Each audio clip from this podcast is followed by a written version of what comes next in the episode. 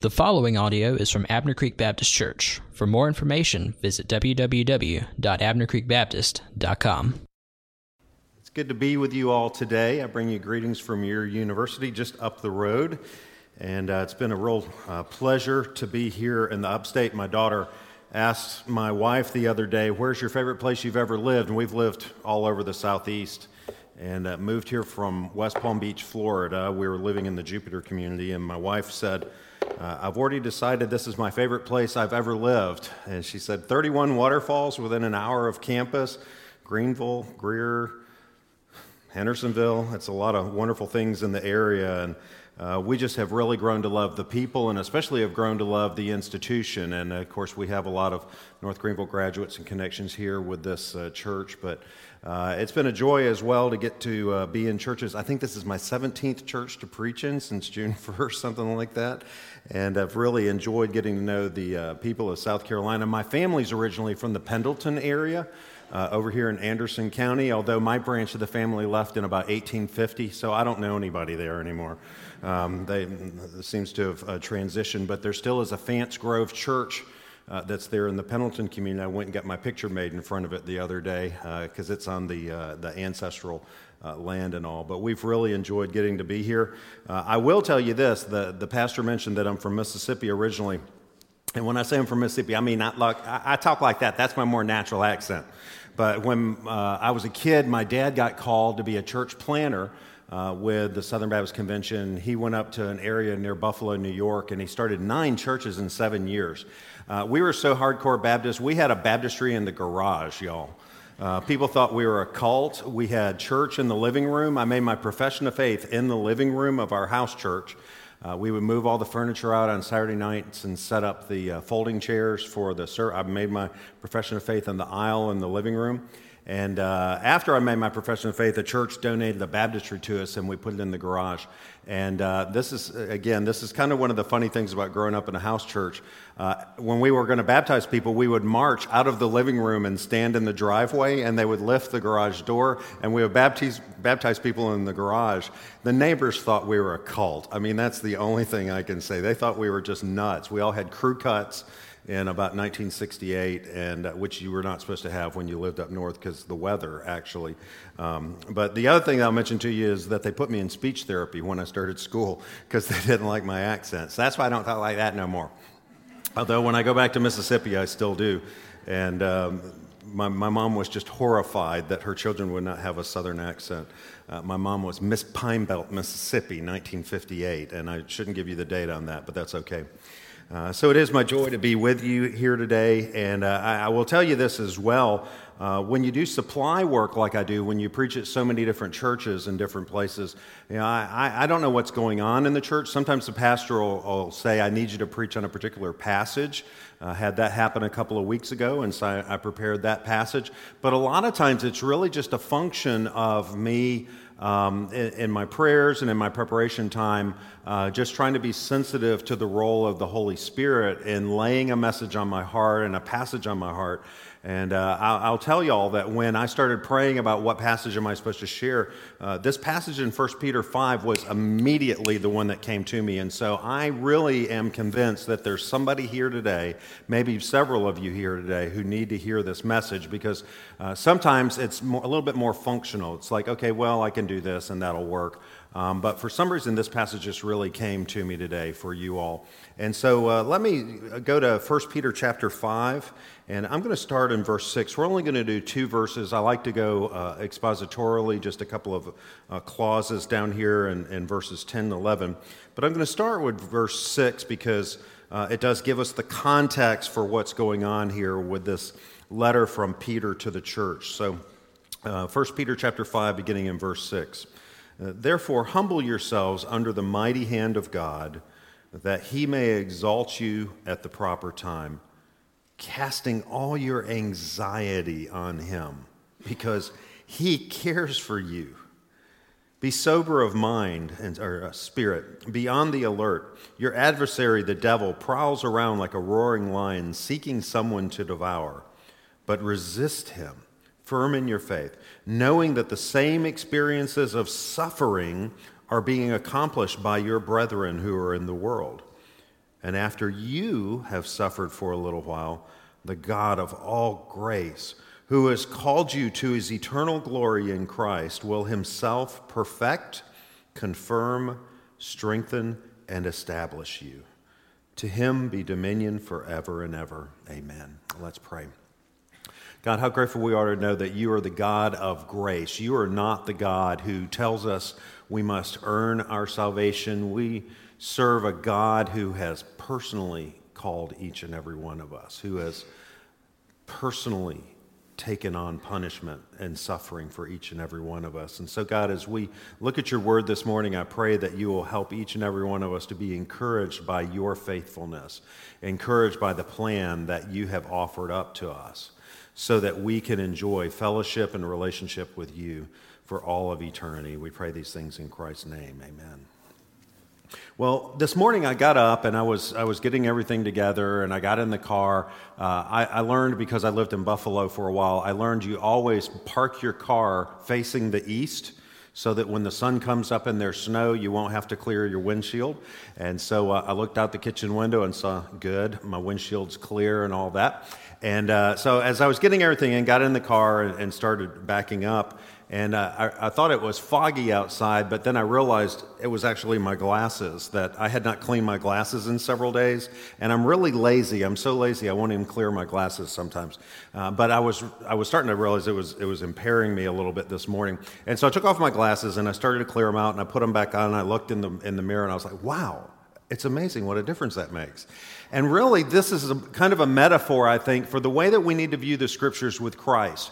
Uh, I don't know that 1 Peter 5 is a go to sermon for the Christmas season. Uh, because there's nothing in here about the baby Jesus. We've got suffering in here. We've got the devil roaring like a lion, and that doesn't feel like Christmas. Whole, not a whole lot of devil roaring lion ornaments on trees, I don't think. Uh, not a whole lot of suffering ornaments on trees, but really these things are at the heart of the gospel. And so as I was uh, praying about this and all, and I was looking back at my glasses, I was thinking, really, Christ is the lens that we need to use to look at Scripture all the time. It's the cleanest lens that we have to look at the Scriptures, but it's also the cleanest lens that we have to understand the world in which we live. My family's been going through a really strange, strange season lately, and it's in a season of death. Just since I came to North Greenville in June, my mom's sister has died. My dad's brother has died. My dad's brother's son, my cousin, has died. My wife's step grandfather has died. My brother's wife's dad has died. My brother's wife's mother has died. And I'm, I'm missing one in there somewhere. I mean, we've just had deaths like crazy. Now, most of these folks have been in their 80s, and so you expect it. One of them actually in their, or two of them in their 90s. And so you expect it. But we're going into the Christmas season now, realizing that there are going to be empty chairs around the places at Christmas. And those of you who have had a death around Christmas, you know that this is one of the hard things about Christmas. You start looking at it and you're like, it's not going to be the same this year. In fact, a friend of mine who lost his, um, his father in law said that they ended up moving Thanksgiving to another state just because they knew that having that empty chair and that empty spot was going to be a bad thing. It was going to be uh, something that would really depress them. Uh, had other friends that were being diagnosed with cancer recently. I've had another friend whose daughter's been diagnosed with cancer. Uh, had another friend who's they've got a kid in the hospital and the, the doctors can't figure out what it is. I have other friends who've lost their jobs this time of year and are starting to figure, they're, they're just wrestling, you know, what is it, God? We're going into Christmas. What a terrible time to not have a job and, and so forth. And we begin to see that when we start looking around the world, what we find is that there are suffering things that happen all the time. And a lot of times we want to figure out, well, maybe at Christmas we can get a relief from it, but we really don't because Christmas is a time when, in some ways, we end up highlighting these things in our lives. And so, when I was thinking about this passage and I was praying over this passage, I got down to verse 10. And uh, this really stuck out at me, and I want to dwell on this the idea of suffering for just a little bit. Uh, and so in verse 10, it talks about after you, after you have suffered for a little while, and that phrase, a little while, is a great comfort. And I want to talk to you about one of the differences between Christianity and a lot of other religions. Uh, as I've studied world religions, one of the things you find in a lot of world religions is that they will say that suffering and pain are actually an illusion that if you can just learn to overcome the illusion, then you will put pain and suffering behind you. And they try to minimize it. But I'm here to tell you one of the great truths of the Christian faith is that we understand that suffering, pain, hardship, all of those are realities, and they are realities that are rooted in the fallenness of this world. And because they're rooted in the fallenness of this world, what that means is that God Himself has prepared a way to overcome all of this pain and all of this suffering. Let me give you an example. Uh, as uh, I teach a course in world literature sometimes, uh, one of the passages that we often read is one that comes from India, and it's a book called the Ramayana. Uh, the Ramayana is the most important piece of literature that's come out of India. Uh, there are tons of movie adaptations about it and so forth. But in the Ramayana, what happens is that one of the gods of Hinduism, a god named Vishnu, comes and is born as a man, and he's here to teach us how to suffer. Does, does that sound vaguely familiar? No, no. I'm going to make sure you understand the difference between that and Christ in a moment. But this God Vishnu comes to teach everyone that suffering is important and that suffering is really an illusion and you can just look beyond it and so forth. And uh, I was reading an interview one time with Bono, the singer for U2. Y'all ever, y'all ever heard of Bono? Okay, yeah, probably. Uh, so, reading a really interesting interview with Bono. Bono's a Christian, and uh, even though I, he drives me crazy sometimes, he is a, a, believer. And he was talking about the difference between grace and karma. And he said the difference between grace and karma is that in karma, in Hinduism, you are the one that has to figure out how to do everything, it's on you. But a difference in Christ is that Christ has taken care of everything for us. And let me illustrate that. I was on a plane one time and was sitting next to this gentleman who happened to be from India. And we struck up a conversation, and uh, I think he was a physician. And uh, so we, we, were talking about his work, and he said, Well, what do you do? And I said, Well, I'm a literature professor. And uh, he said, Oh, literature professor. Well, you, you're one of those doctors who can't help anybody, right? And I was like, Yeah, yeah, whatever. Uh, and uh, so we were talking about things, and I said, By the way, one of the, the books that I teach is the Ramayana. And he just said, What? He said, I've never read, met an American who's read the Ramayana. And I said, Actually, I, I teach it almost every semester. And he said, you know, Rama and Vishnu are just like Jesus. And I said, Oh, in what way? And he said, Well, Vishnu came to teach us that suffering redeems us, and that the more we suffer, the farther we will advance in our next lifetime. And I said, Yes, I, I know that interpretation. In fact, I understand that the reincarnation concept in Hinduism is actually a curse, and that what we have to do is pay off the curse in each of our lifetimes through our own pain and suffering. And he said, That is right. And he said, That's why I'm where I am now, because in past lives, I led good lives. And now I've been rewarded in this life by having affluence and influence. And I said, Well, that's an interesting interpretation. I said, But let me tell you what I believe. What I believe is that Jesus came not to teach us that suffering is redemptive, but so that all of the suffering and the punishment for it is on him, so that I don't have to be the one on it. It's not on my back, it's on his back. And because of that, I don't have to live out a curse in another life. I have eternal life because of that. And so when I read this passage and I see this about that we are going to suffer, it's not just that we are suffering, it's that we're suffering for a little while. And it's not that the suffering is minimized, it's that we understand that our perspective is an eternal perspective. The perspective that we have is the one that has changed everything because of what happened in not the cradle, but what happened on that cross and then in that empty tomb. Because I study history and I'm an academic, one of the things I deal with a lot is the difference between BC and AD. In fact, now in culture, they don't want to talk about before Christ and Anno Domini, which is uh, after death, after Christ. Uh, now they use new phrases, which is BCE. You ever heard of this? BCE and CE. So BCE is before the Common Era, which starts in the year zero. CE is the Common Era, which starts in uh, the year zero. And I'm like, I'm like, y'all just playing games. It's still the year zero, right? Uh, and I want for you to imagine for a moment if you were an alien and, uh, or you were with an alien who came to Earth, and the alien's looking at history and he says, what's, what's going on with this BC shifting to AD or this BCE shifting to CE and all that? What, what happened there? And what happened there was that a baby came, right? And do you understand how the birth of that child changed everything? cosmically, historically, redemptively. Everything changes in that, and it changes not because of the birth of the child, but because of what ends up happening through that child. And so when we see here that we will suffer for a little while, that is not the end. There's not a period after that little while right there, at least in my translation. Some of the translations move these clauses and these phrases around. But in this one, which is a, um, a New American Standard, it starts with this one.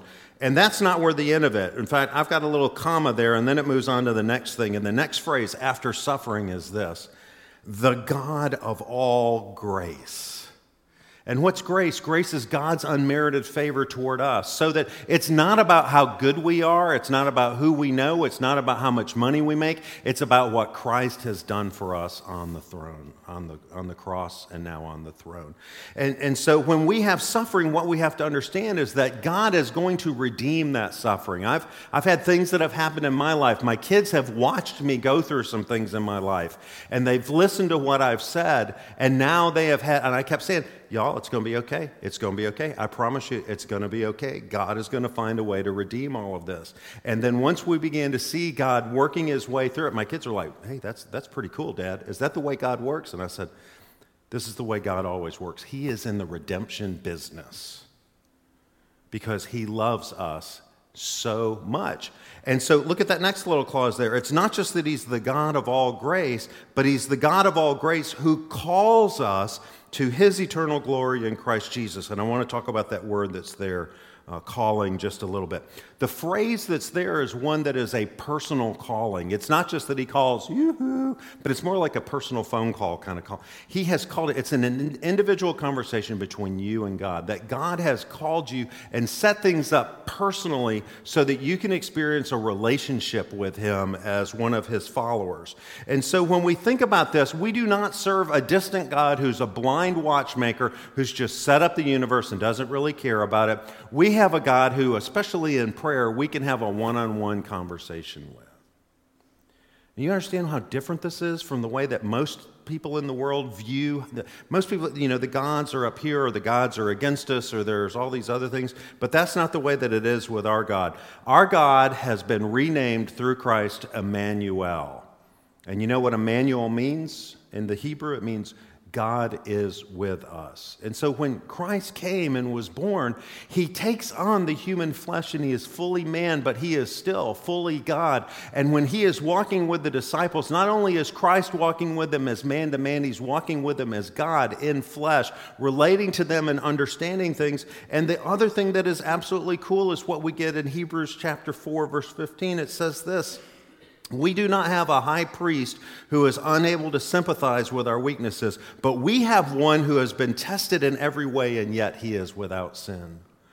And what we get in that concept is that we have a God who's not just going, Well, I'm God and you people are on your own. What we have is a God who has swept out of heaven to rescue us and to relate to each and every one of us personally. Uh, yesterday, we gave an honorary doctorate to a lady who has an amazing story. Uh, her pastor challenged her to read through her Bible every day, to, to read a couple of verses in her Bible. And so she said she started off reading two verses a day, and then she decided to quadruple it and go to eight verses a day. And then she decided she needed to read her Bible with all of her free time. She actually stopped watching TV so she could start reading the Bible. And now she has read her Bible cover to cover 340 something times, y'all. 340 something times. So we recognized her. After the service was over, we had somebody else walk up with an elderly lady and say, By the way, this lady's read it over 600 times. Now, does that shame anybody? Because I think about the Bible every day, I read it most every day, but I'm not reading through it on a pace to get to 340 times by the time I'm 80 something years old. But it's God's love letter to each and every one of us. Do you pray every day? Do you pray at different times in the day? Do you pray over things that are big, pray over things that are small? Do you have a, an ongoing conversation praying without ceasing uh, with God? Well, if not, then why not? It's because we have a God who has called us, and not just called us to have relationship, but to share in his eternal glory in Christ Jesus. And so when we realize that we have a God who understands suffering because he has suffered, He understands temptation because he has been tempted. But the difference is in his suffering and his death, he comes out on the other side and he is resurrected to show his power and his glory. The difference is on his side, he is able to show us that temptation is able to be achieved, or uh, able to be avoided through his power, not through our own power. And that takes us to the next little thing here. Look at what he's done. He's called us to his eternal glory in Christ, but he himself, and look at these verbs, he will perfect us, he will confirm us, he will strengthen us, and he will establish us. Right now, I have a lot of really tired students. They've just finished exams, a lot of them haven't slept for a week. Uh, yesterday, when I was handing out diplomas, I would say, You going home and sleeping? I'd say, Congratulations, time to sleep. And they would say, Yes, yes, yes. And so uh, we have seasons in our lives where we're really tired, we're really worn out, and all. But here's the glory of all this stuff God Himself will work to confirm, strengthen, establish, establish, and all that stuff then leads to the perfection that we have in Christ Jesus. I'm not perfect, but I know who is perfect. I'm not always strong, but I know who is always strong. I don't know how to establish and make things, but I work with the God who absolutely does know how to do all of these things.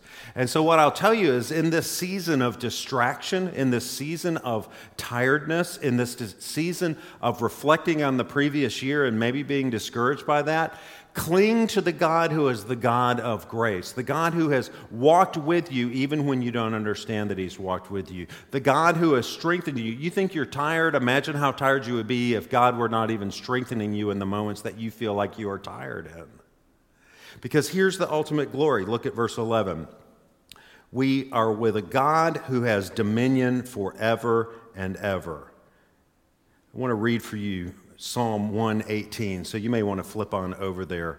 Uh, as I was going through this passage, I, I, thought about all of the refrain that happens here uh, with the eternality, with God's goodness and everything. And listen to the words of Psalm 118 and this refrain about God's loving kindness.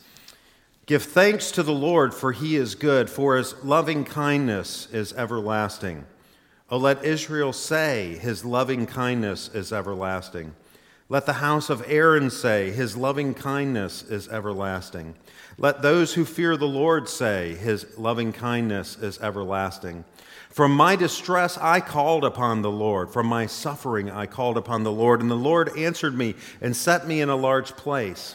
The Lord is for me. I will not fear. What can man do to me? The Lord is for me among those who help me. Therefore, I will look with satisfaction to those who hate me. It is better to take refuge in the Lord than to trust in man. It is better to take refuge in the Lord than to trust in princes. All the nations surround me. In the name of the Lord, I will surely cut them off. They surrounded me. Yes, they surrounded me. And in the name of the Lord, I will surely cut them off. They surrounded me like bees. They were extinguished as a thorn of fires, a fire of thorns. And in the name of the Lord, I will surely cut them off.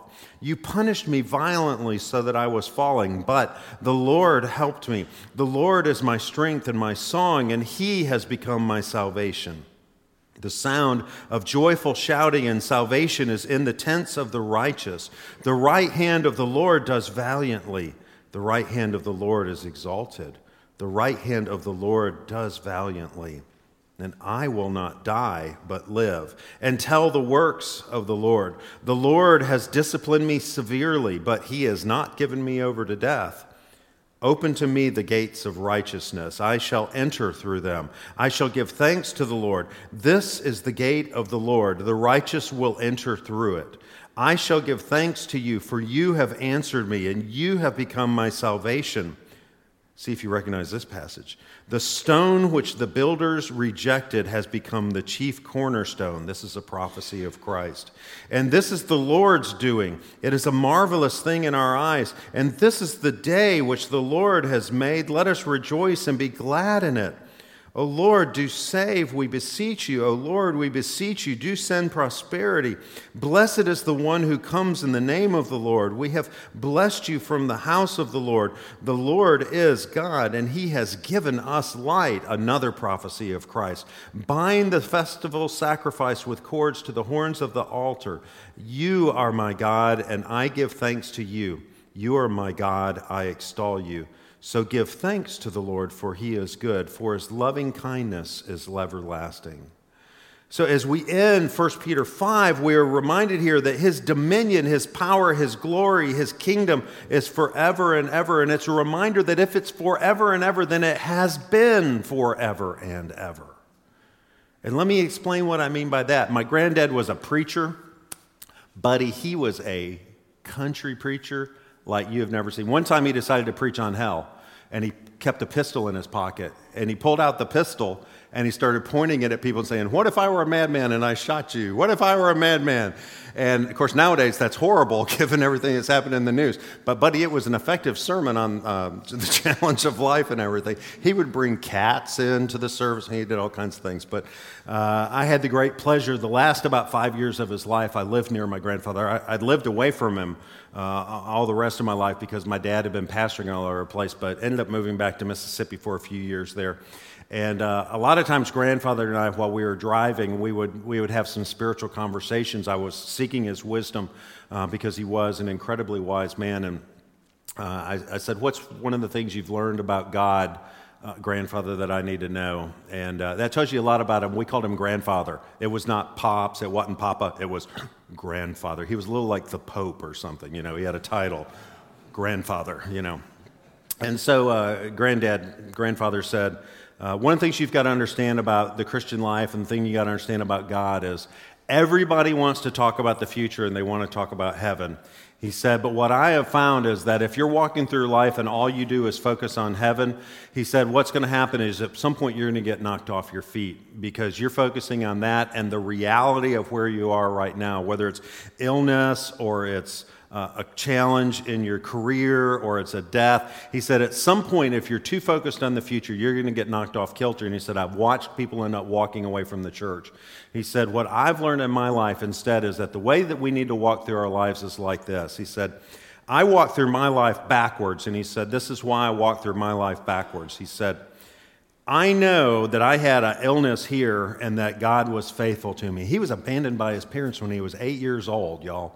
His parents met him after uh, third or fourth grade. They met him after school one day and said, We're getting a divorce. Neither of us can take care of you. We've arranged for you to rent a room on your own at the general store. We've arranged for two jobs for you after school. Hope you have a nice life. so he lived, he had his own apartment, y'all, when he was eight years old. I mean, it's just, it's just hard. But he says, and he was not a Christian then, he said, In hindsight, I see how God was faithful to me then. And he said, Then he had a crisis when he was 11 and he decided he was going to kill himself. And God worked a miracle in him trying to kill himself. And that was when he began the path to becoming a Christian. And then he went through this and he had this crisis. And he said, As I walk through my life and I see how God aligned the challenges that I had with my family, the challenges that I had with my own thoughts, the challenges that I had with the churches that I've pastored, the challenge. He said, What I found is that God has been faithful in each and every one of those things. And when I begin to consider my life in light of all of history, what I realize is that He's not just been faithful to me in each and every one of those moments, He's been faithful to us as humankind in all of these other places. He said, I begin to understand that faith is a backward looking thing because just as God has been faithful, look at Psalm 23. It's a parable. It's, a, it's not a parable, it's, it's a memoir of David's life of all the ways that God has been faithful to him through a giant and lions and tigers and bears. And oh my, uh, that was a little joke there for Shirley Temple. Some of y'all might get that. Um, you need to get out more if you don't know Shirley Temple. What's that, 100 years ago or something? But grandfather said, The more that I see my life in the woof and weave and fabric of God's faithfulness to all of humanity, then in this moment when I face what is happening right here, if I've got a challenge now, I know that it's in the context of everything else that's happened. He said, That means then I face the future with confidence because I know what's behind me is this incredible cloud of witnesses of God's faithfulness to each and every one of us.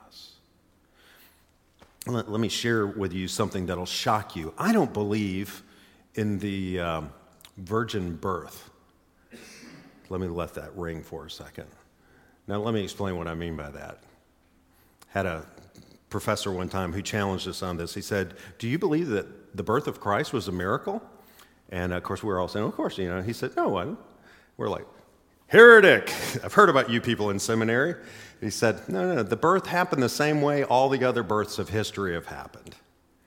He said it was a miraculous conception, not a miraculous birth.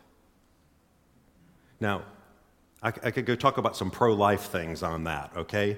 But he said, let, let me make sure that you all are understanding this in the context of all of history. God had a plan to change history through a miracle of conception. And that that conception was planned from the foundations of the earth. In fact, if you go through and you start reading, like Revelation 17 8 talks about the Lamb's book of life, that all of us who are followers of God have our names written in the Lamb's book of life, right? If you look at that passage, when was that book written? Before the foundations of the earth. God, in his foreknowledge, knew you before Adam and Eve were ever on this planet which means that the plan of salvation, that miraculous conception, was God's plan for all of eternity. And so when we look back and we're in a moment of pain and suffering, we see that that pain and suffering is not a surprise to God because God has already sent his own son to suffer for each and every one of us. Because he's loved you since the foundations of the earth. He's known your name since the foundations of the earth. and what that means then is that in this season, when we have loss, know this God loves you. When you have pain and you have challenges and you're trying to figure out what's going on in your life, God loves you. When, when you are sitting there and everything's going great and maybe nothing's going bad, it's important to be humble again and know that God still loves you then as well. I had a friend that everything was going great, and I, I said, Why aren't you going to church anymore? And she said, Things are going pretty good. What do I need Jesus for? Let me step away from you there. Uh, you know, I mean, look at back at verse six. Humble yourselves under the mighty hand of God, that He may exalt you at the proper time. Right? That's that's when things are good. You need to be humbled as well. And so, this is the last thing that I want to tell you all, and this is this. God's love for you has been here for all of eternity. And when that baby was placed in that cradle, when that baby was in that manger, in that cave, in that stable, that baby symbolized something that was about to come. And what that baby was symbolizing was the suffering that was coming, the death that was coming, the resurrection that was coming because of the love that always has been. And so, as you come into this season, this Christmas season, the Advent season, when we are all considering God's love and we're considering the beauty of the baby and all that, never forget that out of that cradle rose a cross. It's not just the miracle of a baby that was born, it's a conception that led to a resurrection that led to the ultimate offer of salvation for each and every one of you.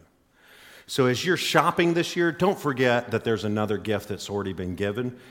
As you're preparing for meals and fellowship, don't forget that there's a larger fellowship that each and every one of you needs to be aware of as well. And if you're in a season where you're struggling with suffering, you're struggling with pain, you're struggling with the news that's come, don't forget that there is a Savior who's already been tempted, tested, and suffered all for you. Let's pray.